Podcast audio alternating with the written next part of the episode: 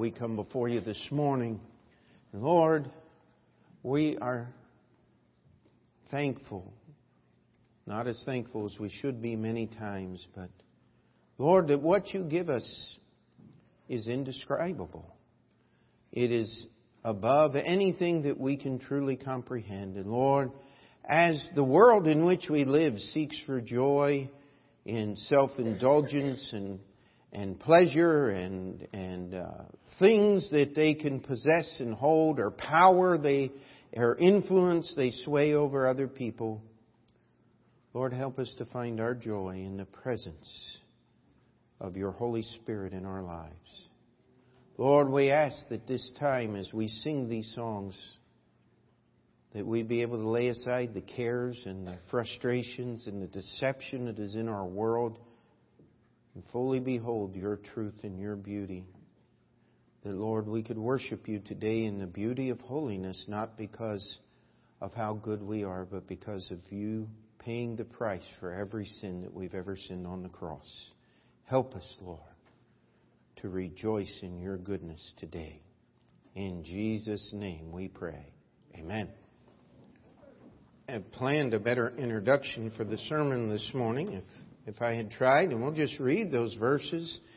John chapter 10, verse 27 says, My sheep hear my voice, and I know them, and they follow me. Verse 28, John chapter 10, And I give unto them eternal life, and they shall never perish.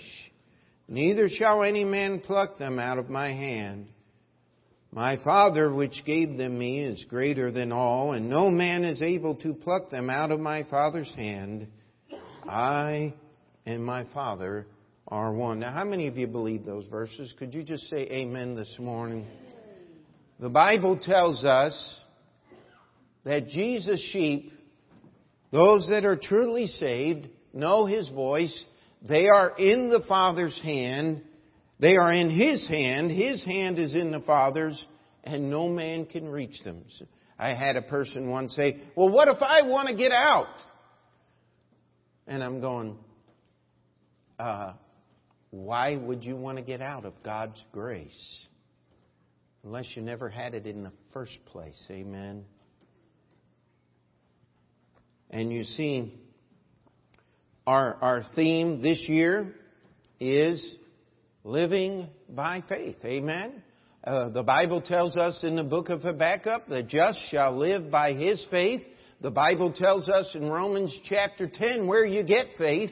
I am so glad today that I do not believe in that spark of divinity within you, that there is something good that needs to be grown or fanned into flames or grown into life and uh, in you that everything that we have, faith cometh by hearing, and hearing by the Word of God. But this morning I'd like to take a little different tack on this idea of living by faith and just please don't raise your hands. Uh, most of us have been there at one time or another. The title for this morning's message is When Faith Fails. So I didn't think faith could fail. No, faith can't fail. Don't raise your hand, but how many of you felt like faith has failed in your life? How many of you come to a situation where there was no hope and there seemed no way out and, and you were just ready to give up in despair? You know, sometimes faith cannot solve the problem. And uh, before we start this message, I want you to understand that a failure of faith is never God's problem. It's always ours. Now, we're not talking about this thing that goes on in the uh, Benny Hinn crusades and stuff where someone, he'll say, do you have faith to be healed? And they'll come up and they'll say, I do. And then they don't get healed. And he said, well, you didn't have faith. That's not what we're talking about here. What we're talking about is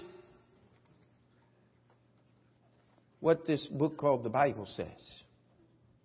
And the first thing I'd like to do before we get too far into the message this morning is we're going to use biblical illustrations this morning. In fact, I could I could pull so many illustrations out of personal lives and things that I know, things that have happened in my life and, and others. But, but I don't want to do that. I want to keep our illustrations from the Bible. And this is one of the reasons why I encourage you to be here for the Sunday school time because we're going to go through, um, let me see here. I've got three pages of notes. Wow. Five different points. We could be here till tomorrow. No, we won't. Um, uh, I want us to go through about five different stories from the Bible and how in each one, for different reasons, it appeared that faith had failed. The last one is the one we had in Sunday school this morning, the story of Thomas. And so, to start this morning, I'd like you to turn with me to Deuteronomy chapter 31. Deuteronomy Genesis, Exodus, Leviticus, and Deuteronomy. Chapter 31. This was winding down the ministry of Moses, the last few days of his earthly existence. And part of that was his charge to Joshua. And this is what he said. Verse 6, be strong and of good courage, fear not, nor be afraid of them, for the Lord thy God, He it is that doth go with thee, He will not fail thee, nor forsake thee. Now, this charge Moses gave to Joshua. In just a few days, they would cross the Jordan River. The priest would take the ark, they would step into the flood waters of the Jordan. It was that time of year when the rain, the snow had mounted, melted in the mountains up toward the Sea of Galilee. Everything was flowing over and the Jordan River flooded its banks. It was a very dangerous time to cross the Jordan River. But as soon as the feet of the priests bearing the Ark of God got wet, the river stopped and they went over on dry ground, the Bible tells us. It's a miracle that God worked. How many of you are familiar with the story of Joshua and Jericho, where the walls came down? And you read that very carefully. It says, every man went straight up before him. The wall didn't just collapse and they had to climb over the rubble. The wall just sunk into the ground. It was gone. They did not have to climb over mounds of rocks while everyone was shooting arrows at the wall did not break down. It was gone. It was uh, disintegrated, sunk into the ground, disappeared. I, I wasn't there. I don't know exactly how it happened, but I'll tell you what, there was not an obstacle for the children of Israel to enter that city. Now, you, I, I just love the picture. We don't have time, but think of it. Here you are, inside the walls. The, the cannons hadn't been invented yet. Battering rams were not big enough to break this wall down. This was one of the royal cities of the land of Canaan. And these stupid people from the desert were marching around the city once a day. And then on the seventh day, they marched around seven times. And the walls fell down. How'd you like to be one of the guards? These walls! Where'd the walls go? Just a pile of dust. Rahab said our hearts melted like water. That was before the walls fell down. You see, let me just read a few verses for you. Verse 7 of chapter um, 31 And Moses called unto Joshua and said unto him, In the sight of all Israel, Be strong and of good courage, for thou must go with this people into the, unto the land which the Lord has sworn unto their fathers to give them, and thou shalt cause them to inherit it. And the Lord, He it is that doth go before thee. He will be with thee. He will not fail thee, neither forsake thee. Fear not, neither be dismayed. A third time in this chapter, verse 23, and he gave Joshua the son of Nun a charge and said, Be strong and of good courage, for thou shalt bring the children of Israel into the land which I swear unto them, and I will be with thee. Turn with me to Joshua chapter 1. Joshua chapter 1, verse 6. Be strong. This is God speaking to Joshua. Moses is dead. He says, Be strong and of good courage, for unto this people thou shalt thou divide for an inheritance the land which I swear unto their fathers to give them. Verse 9, Have not I commanded thee, be strong and of good courage, be not afraid, neither be thou dismayed, for the Lord thy God is with thee, whithersoever thou goest. Now, how would you like all of these promises? You get down to the last uh, verse of this chapter, and all of the children of Israel said, listen, as we followed Moses, we're going to follow you, only you be strong and of a good courage all of these times. Now, how many of you know where I'm going? Ai. How many of you remember what happened at Ai? Let's go to Joshua chapter 7. See, the walls of Jericho fell, the city was conquered,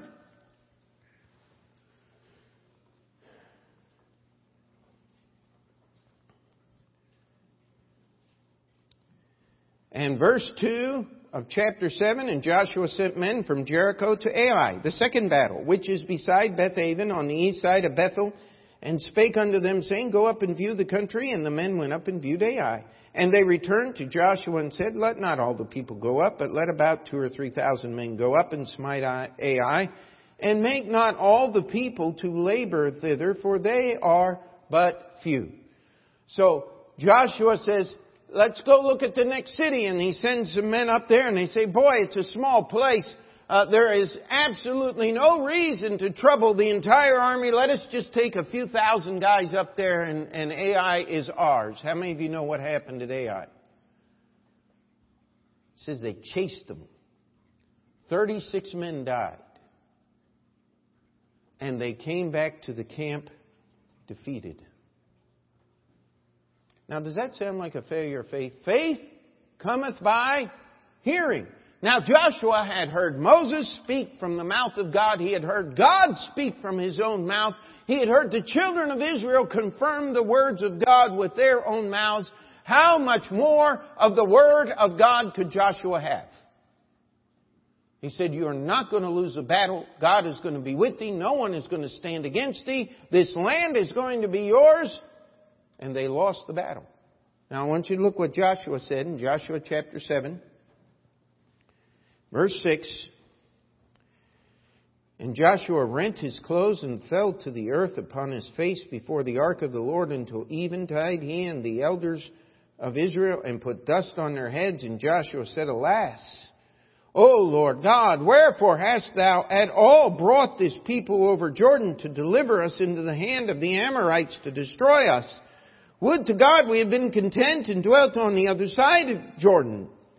The Lord said, O Lord, what shall I say when Israel turneth their backs before their enemies? For the Canaanites and all the inhabitants of the land shall hear of it, and they shall environ us round and cut off our name from the earth. And what wilt thou do unto thy great name? I mean, Joshua just pouring it on here. He said, Lord, it's over. We've lost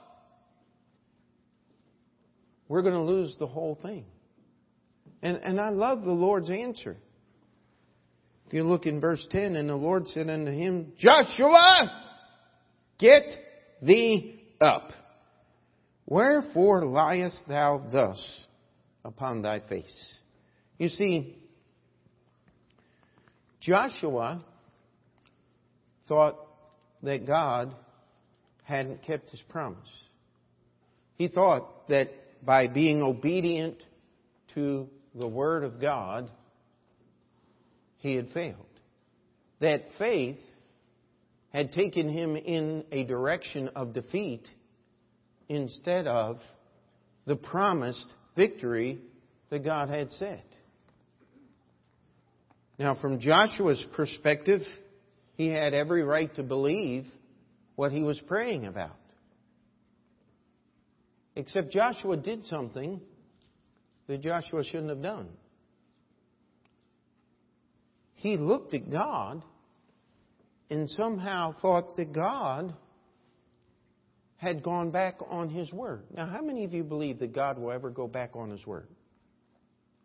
Well, good. We're in the right church because we just don't believe that here. Had God gone back on His Word? Absolutely not. But something had happened that Joshua didn't know about. Joshua had no way of knowing about it because the person that did it had done a very good job of covering it up. His name was Achan. How many remember Achan? Uh, I wish we had time to spend the whole story on this one, but we got to move quickly this morning. Achan, as he was in the battle in, in Jericho, fighting the battle, killing the enemy, uh, the, God had given certain direction. Anything that could be burned was to be put in the fire and destroyed. Anything that could not be burned, if it was metal, uh, gold, silver, something precious, uh, something that was uh, to be saved or, or recycled, it was to be put through the fire. It was to be cleansed, and then it was to be dedicated to the house of God, to the riches of the tabernacle, to the storehouse of the nation of Israel. Achan had seen a wedge of gold. I mean, gold and silver.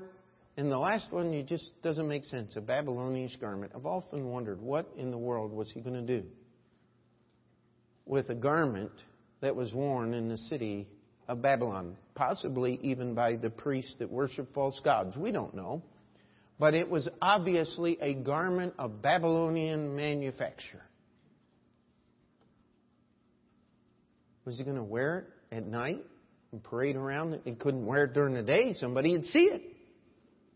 In fact, he had taken these three things and had buried them under his tent. And in doing so, he had taken the members of his family and made them co conspirators with his deed.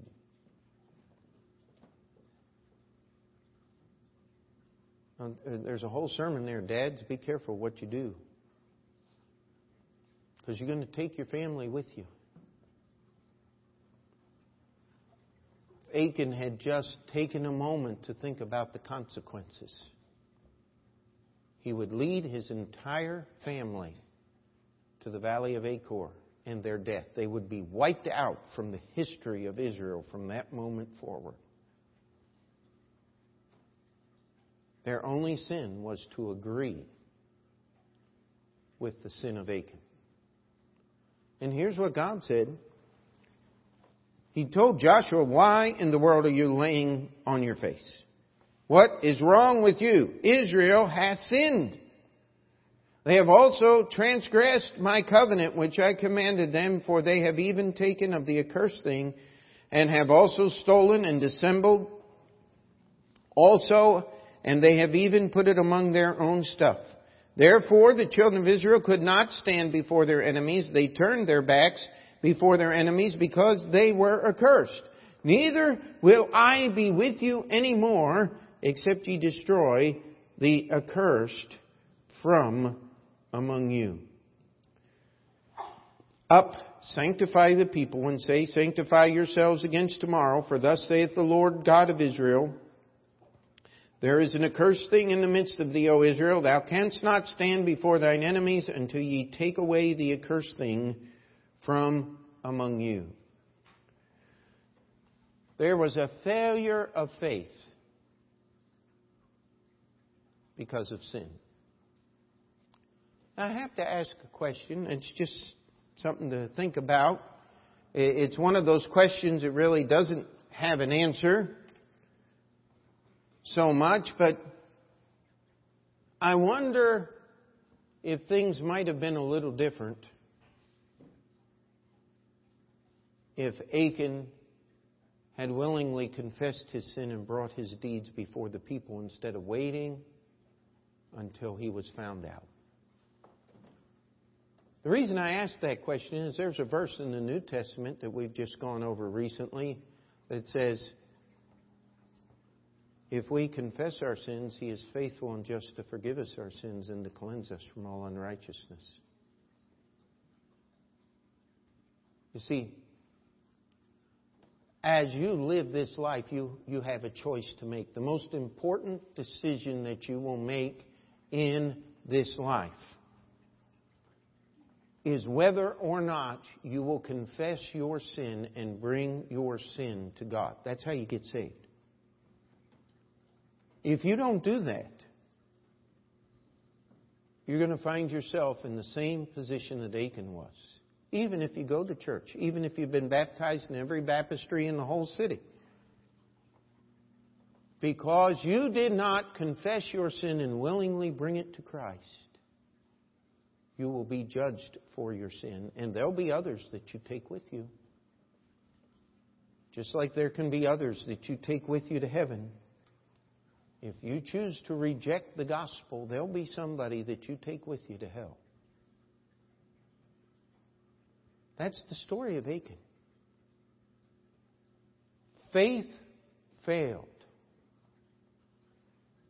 because Achan chose sin over obedience to God's Word. And we all choose sin. The Bible says, For all have sinned and come short of the glory of God. There's an opportunity there. There's a time there. Before they went to Ai. Achan did not have blood on his hands. He could have confessed that sin, but he didn't. Thought he'd gotten away with it. And let me tell you something sin is the enemy of faith. Sin has to be removed. God cannot bless sin in your life.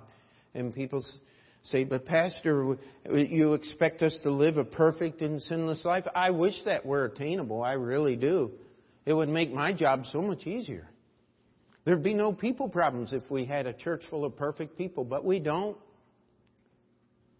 It'd be great if you had a perfect pastor, but you don't. But what we do have is the example of what will happen to us if we do not bring that sin to God. God is not going to bless you. There are many Christians who just get stuck in their life because they refuse to deal with sin. And today, we need to take this example. Maybe you're here and you're not even saved. Let me tell you, if you don't deal with sin, you will stand before God. He will find you out. He knows every sin that you've ever sinned. It's all written down in His book. I love the picture. See, when a Christian is judged, they're not judged out of the same books that the unsaved are judged out of. Because God, in His great accounting, has gone through and by side every sin that you have ever sinned is written, paid in full with the blood of Jesus Christ. You know what? Your salvation does not depend upon you being able to remember every sin that you've ever sinned. It depends upon Jesus saying, It is finished on the cross. But when I go to God with everything that I can remember, he will straighten out everything I forgot. That's what it means when He will forgive us our sins and cleanse us from all unrighteousness. I love the way my preacher said it. I just, ever since I put this together, I guess can't think of, just keeps running through my head. He knows everything about me, but He still loves me. Okay, that's the God of the Bible. That's the salvation that faith brings. And when it fails, it's not God's fault. It's ours. He will save you when you come to Him. But if you want to hold on to some of this world's whatever it is, He's not going to bless you. He's not going to help you go forward until you get rid of that thing. It's not His faith that's failed. It's our obedience that has failed. By the way, you can't have faith without obedience. Amen? Uh, those two words go hand in hand. I want you to turn with me to Matthew chapter 25.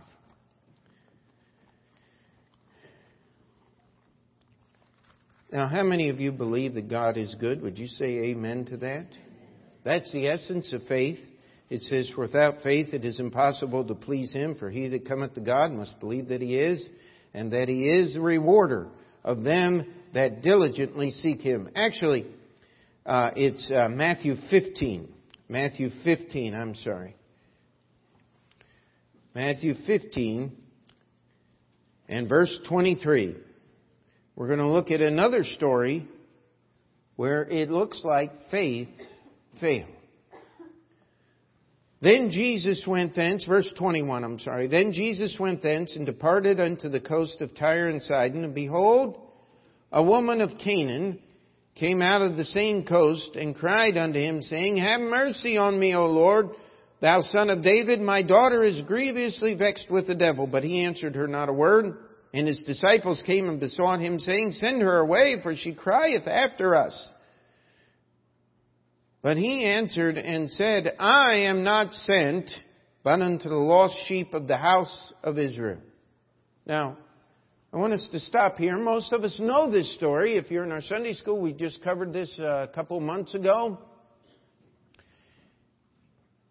Here comes a woman. She is a Canaanite. If we read Mark's account, she's called a, Syrio-Phoenician woman, a, a Syrian, uh, a Phoenician. She's from that part of the world. Jesus is up here. She is not Jewish. And she comes to Jesus calling him by the Jewish title for the Messiah, the Son of David. And Jesus ignores her completely. How many of you have ever come to God in prayer and just felt like He wasn't paying attention at all?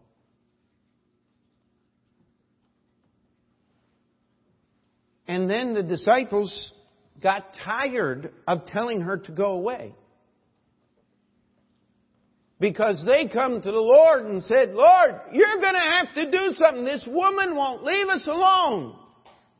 Now, do you think 12 men, uh, we have Peter, the fisherman, uh, do you think he could be a little on the intimidating side?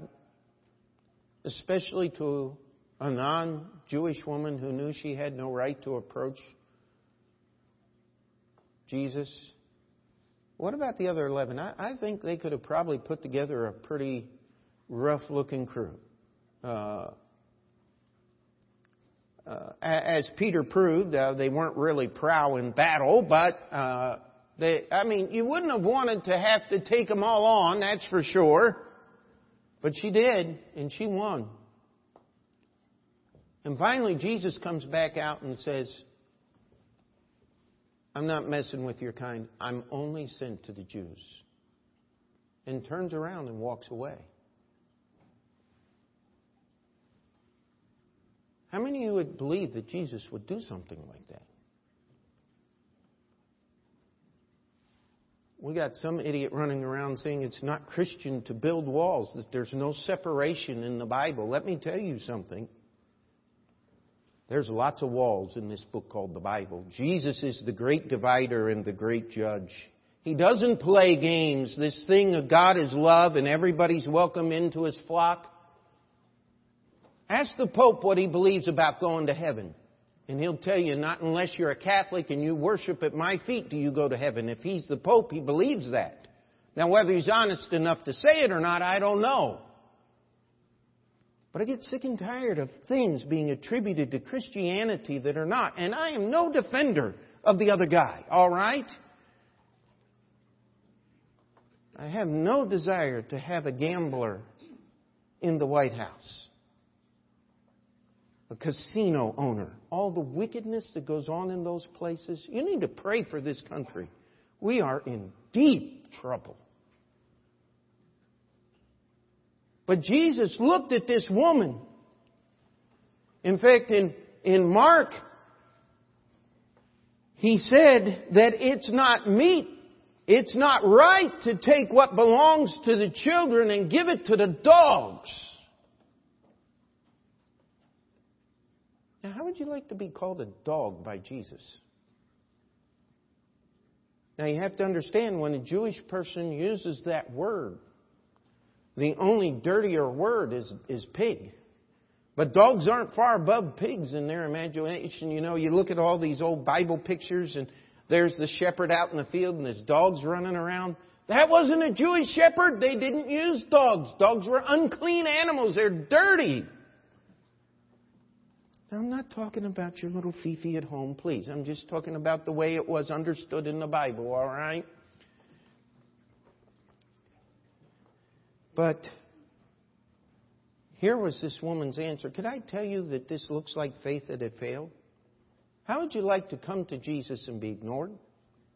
Have the disciples tell you to go away until you couldn't stand it anymore and you just kept pleading, and finally Jesus comes and talks to you and tells you that he has no business helping you and that you're no better than a dog. Why did Jesus do that? Let me tell you, there's a purpose in it. There are only two people in the entire Bible that Jesus said had great faith. This woman was one of them.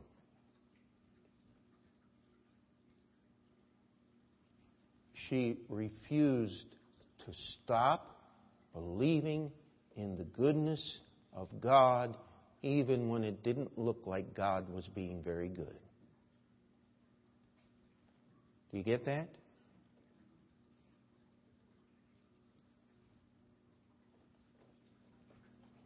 You see, most of us want to believe and do believe that there's something good in me that deserves God's blessings. You know who Jesus was really trying to get the attention of? The scribes and the Pharisees. And he couldn't do it any other way. What greater example could he give than this Gentile woman on her knees as she looked at him and said, But even the dogs get the crumbs that fall off the master's table. You see, true faith does not look a thing to me, understands that there is nothing in me that God would desire. There is nothing about me that God should love or want. But He loves me because He's God. How many of you are glad today that God loves the unlovely and the unlovable? That God does not reach out to those who have something that might benefit, but that He demands that we all come before Him just as this woman did, with no sense of self worth, with no belief in personal goodness, with no, no right to stand before God and ask for anything except for the fact that He is good. Now I know this, this kind, you got to think about this. It doesn't happen easily. For without faith it is impossible to please him. For he that cometh to God must believe that he is, and that he is the rewarder of them that diligently seek him. What better commentary can you find in your entire Bible on that verse than the example of this woman who refused to stop believing that God is and that God is good even when he called her a dog and said, you're unworthy of the least of my mercies. I preach on this often because this is something that is just totally missing today.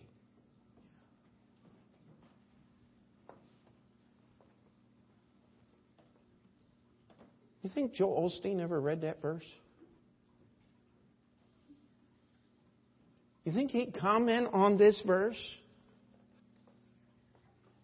In an honest and true way, as it was, it was demeaning.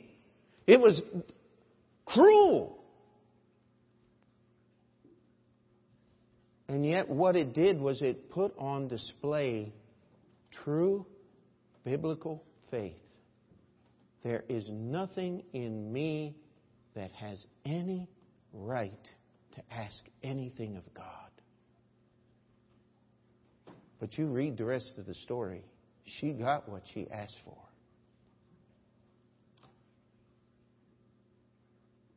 God was not playing games with her.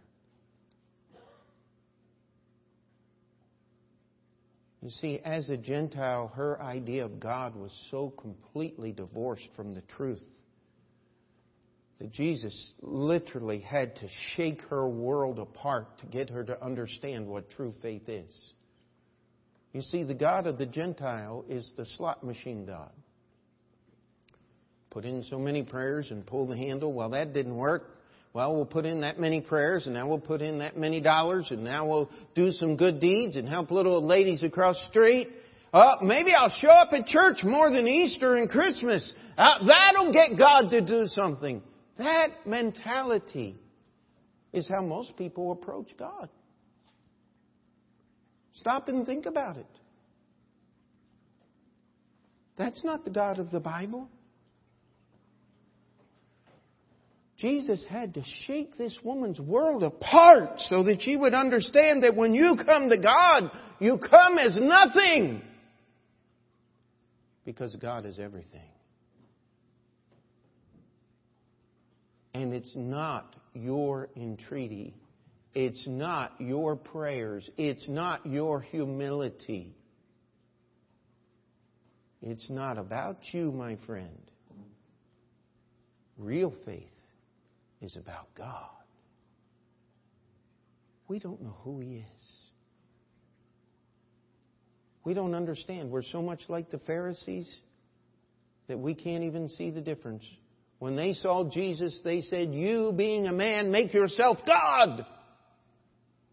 No, He being a man is God. Amen?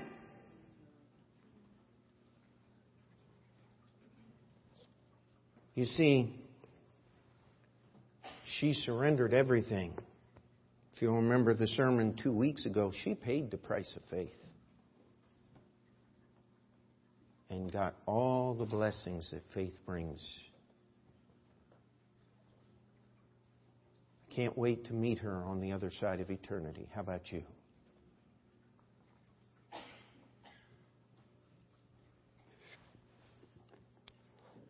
I told you five stories, but we're going to have to skip a few if we're going to make it. Let's go to John chapter 11. We'll spend it, this is a, such a well-known story. We'll have, we can spend just a little bit of time here. This is Lazarus. Mary and Martha had sent to Jesus in verse 1. They sent him a message that Jesus would certainly have understood in fact, it was so understandable that John worded it in his typical cryptic way that, uh, that if you're not careful, you might misunderstand. But in verse 3, therefore his sisters said unto him, saying, Lord, behold, he whom thou lovest is sick. Now, if somebody sent that message to me, I mean, my first thought would be my wife, and then my children, and then uh, after that, I, I mean, there's a list of people. These, these women, Mary and Martha, were so confident that Jesus would know exactly who they were talking about. There's no appearance here that they even signed their names. And what did Jesus do? He stayed there for four days. Lazarus was dying when he got the message. When Jesus finally gets there, he'd been in the ground for four days. Could I ask you if that qualifies for a failure of faith? Did Martha and Mary believe that Jesus had failed them? You bet they did. Both of them said, Lord, if thou hadst been here, my brother had not died. Lord, you didn't do things the way that we would expect. We know that you're a good God, and we know that you do good things. Why didn't you do good here? Why didn't you heal? All you had to do is show up. And you couldn't even do that. Isn't that what they said? I mean, Martha said, even now, if you'll ask whatever you will, God will give it to you. And, she made that great confession, I believe that thou art the Christ, the Son of the living God. Only her and Peter made that confession as recorded in Scripture. That puts Martha pretty high on the scale of people with faith, does it not? And yet when Jesus said, roll the stone away from the tomb, said, Lord, you don't understand. He's been in there four days. I mean, there's some bad things that happen. I mean, bodies decay. It's, it's going to be, it's going to be a terrible experience. And here is Jesus' response. Said I not, verse 40, John chapter 11, said I not unto thee that if thou wouldest believe, thou shouldest see the glory of God? Then they took away the stone from the place where the dead was laid, and Jesus lifted up his eyes and said, Father, I thank thee that thou hast heard me, and I knew that thou hearest me always. But because of the people which stand by, I said it, that they may believe that thou hast sent me. And when he had thus spoken, he cried with a loud voice, Lazarus, come forth! And he that was dead came forth, bound hand and foot with grave clothes, and his face was bound about with a napkin. Jesus saith unto them, Loose him and let him go. Then many of the Jews which came to Mary had seen the things which Jesus did, believed on him. But some of them went their ways to the Pharisees and told them what things Jesus had done. Could I challenge you this morning to think about when faith fails? Story of Achan. Faith fails because of sin. God has enough faith. There, there's enough out there to save the entire world. But Jesus said, Straight is the gate, narrow is the way which leadeth unto life, and few there be that find it. Paul talked about those who made shipwreck, those who were saved, that did not finish well. That ought to be something that we pray about when, when you have sin in your life, you gotta understand it's gotta get rid of now. You gotta deal with it. You cannot just leave it go on. Faith fails because of sin. You know what? Faith fails because we think we deserve something from God. Faith fails because we think a little more of ourselves than we do of God. Faith fails. Because we get to thinking that God is somewhat less than good sometimes. Aren't you glad the Syrophoenician woman didn't? Her faith prevailed, didn't it? We don't even know her name. But we know her as one of two people in the Bible that had great faith. Mary and Martha's faith failed because it would have been so simple for Jesus just to show up and heal Lazarus.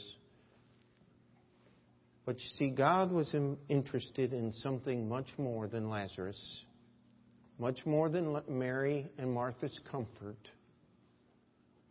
Jesus was interested in the glory of Himself, the glory that belongs to God. If we could somehow get Mary and Martha in here and said, I know you went through a lot as you buried your brother and mourned for him four days, but was it worth it?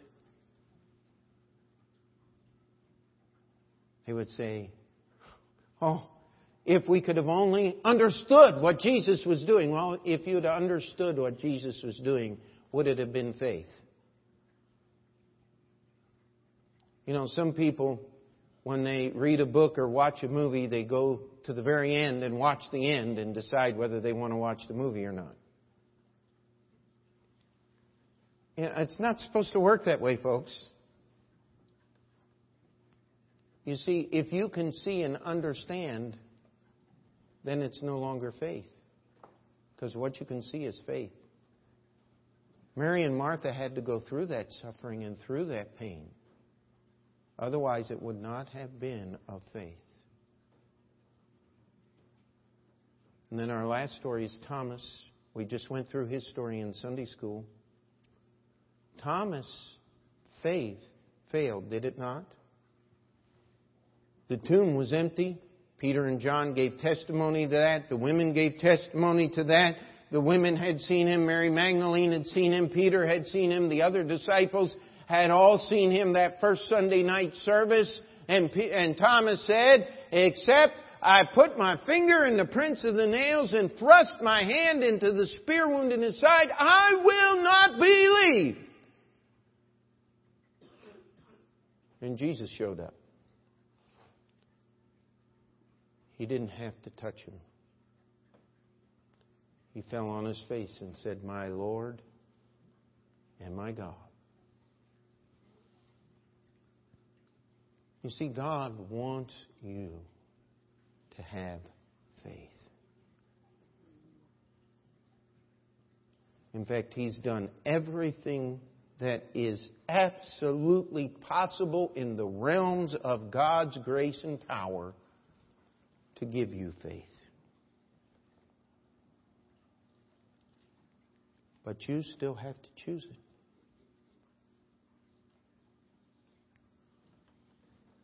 You know, as a pastor, I see and watch and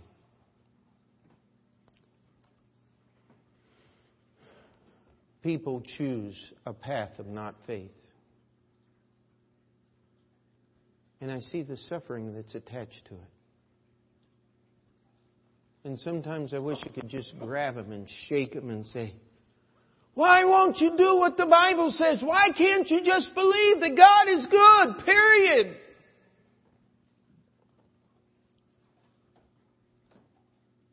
Oh, I remember when we were buying this building, my wife remembers those times. We were $150,000 short. It was only our second payment. I mean, we only had three of them, but they were $200,000 a whack. I mean, that's pretty steep. And when you're $150,000 short, and the day that the payment is due passes, I'll tell you what, you'll start thinking some things that you didn't think Christian ought to think.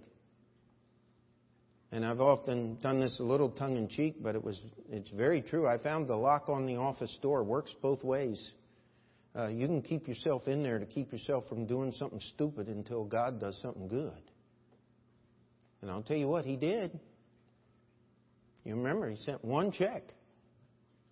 The only email information I had was the man who sent it said, Checks in the mail, hope it helps.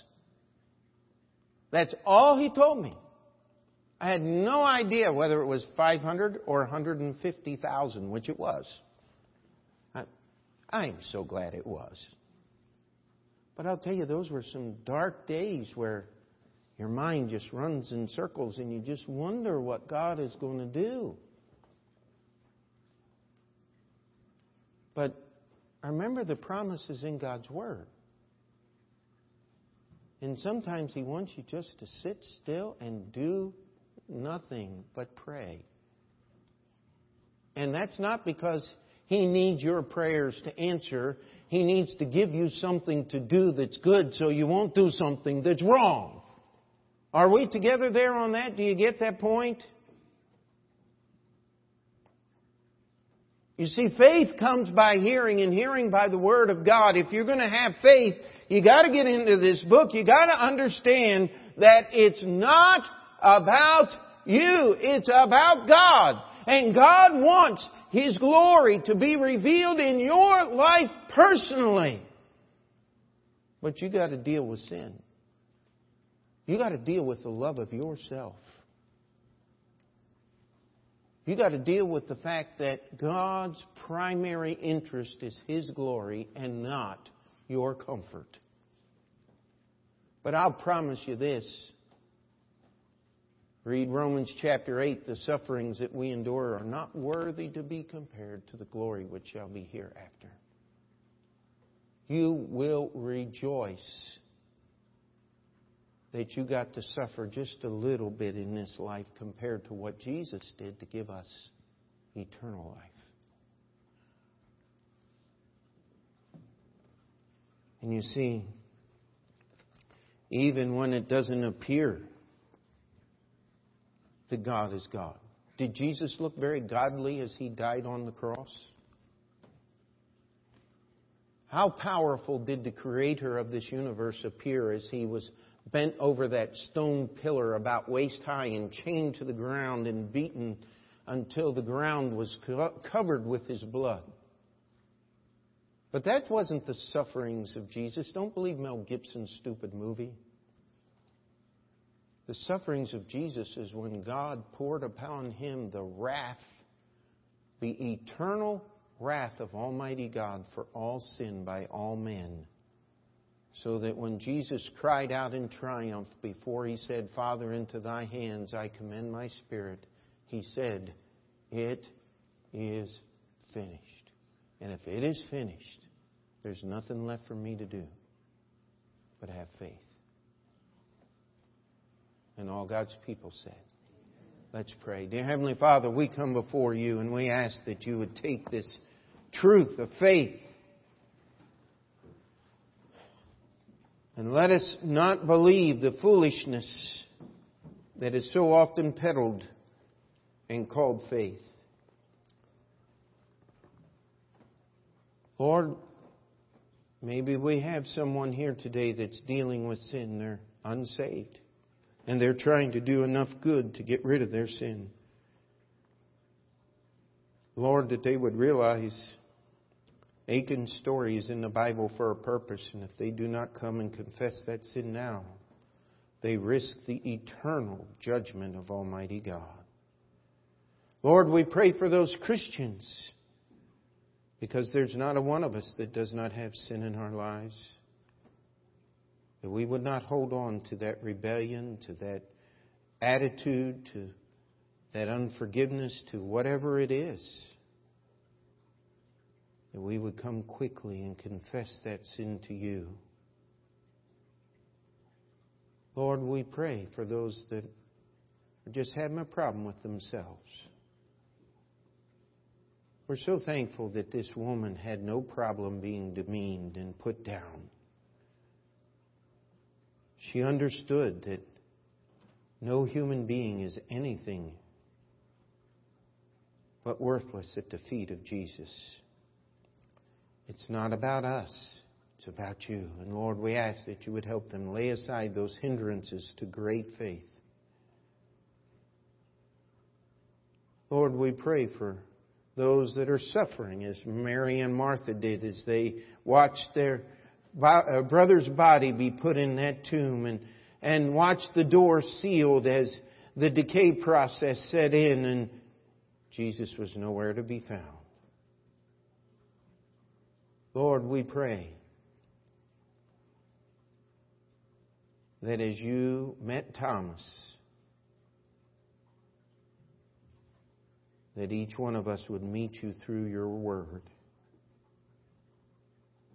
and that we would be convinced of the power and the goodness and the grace, the forgiveness, the love, the holiness, the beauty the kindness, and yet the judgment of Almighty God. We ask, Lord, that you would help us to have a faith that does not fail. In Jesus' name we pray. Amen. As Andrew comes and leads us in the hymn of invitation,